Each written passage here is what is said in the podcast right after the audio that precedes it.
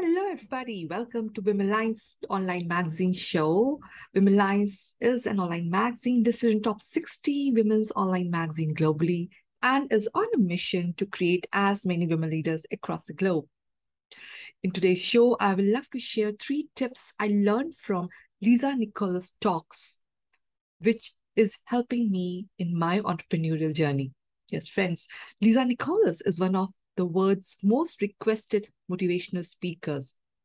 From being a struggling single woman on public assistance to become a millionaire entrepreneur, Lisa's courage and determination has inspired many people across the globe.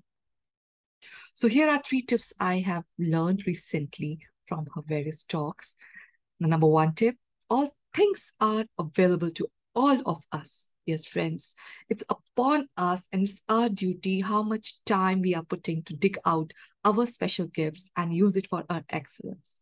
Lisa has mentioned in various talks that the gifts are covered in sandpaper. They come wrapped in sandpaper, and some sandpapers are very thick. So we have to put efforts to take out those sandpapers and unleash our gift and use it for our excellence.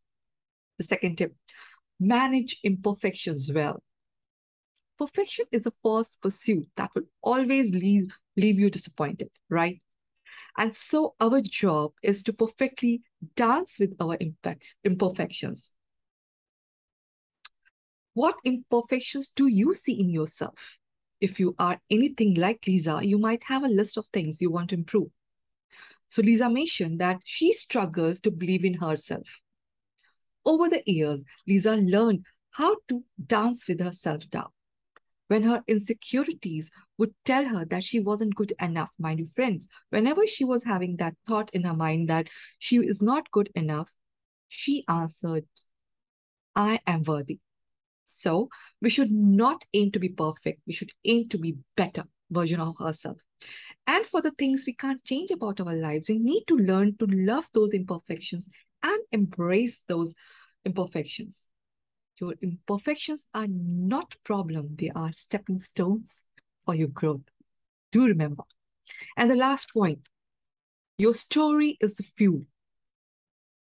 We also weave a story about who we are as individuals to understand our own personality, environment, and past. So when you feed yourself a disempowering narrative full of past wounds and present obstacles, you naturally start to believe in your own limitations. But when you choose to rewrite your story, you will find out that there's a great deal that you can accomplish. Lisa has explained all the points so nicely in her talks, and it is really transformative for me. To keep watching Women Lines, do subscribe Women Lines and share Women Lines with your network because we believe in power of you and we are there to help you to be the better version of yourself. Take care. See you soon.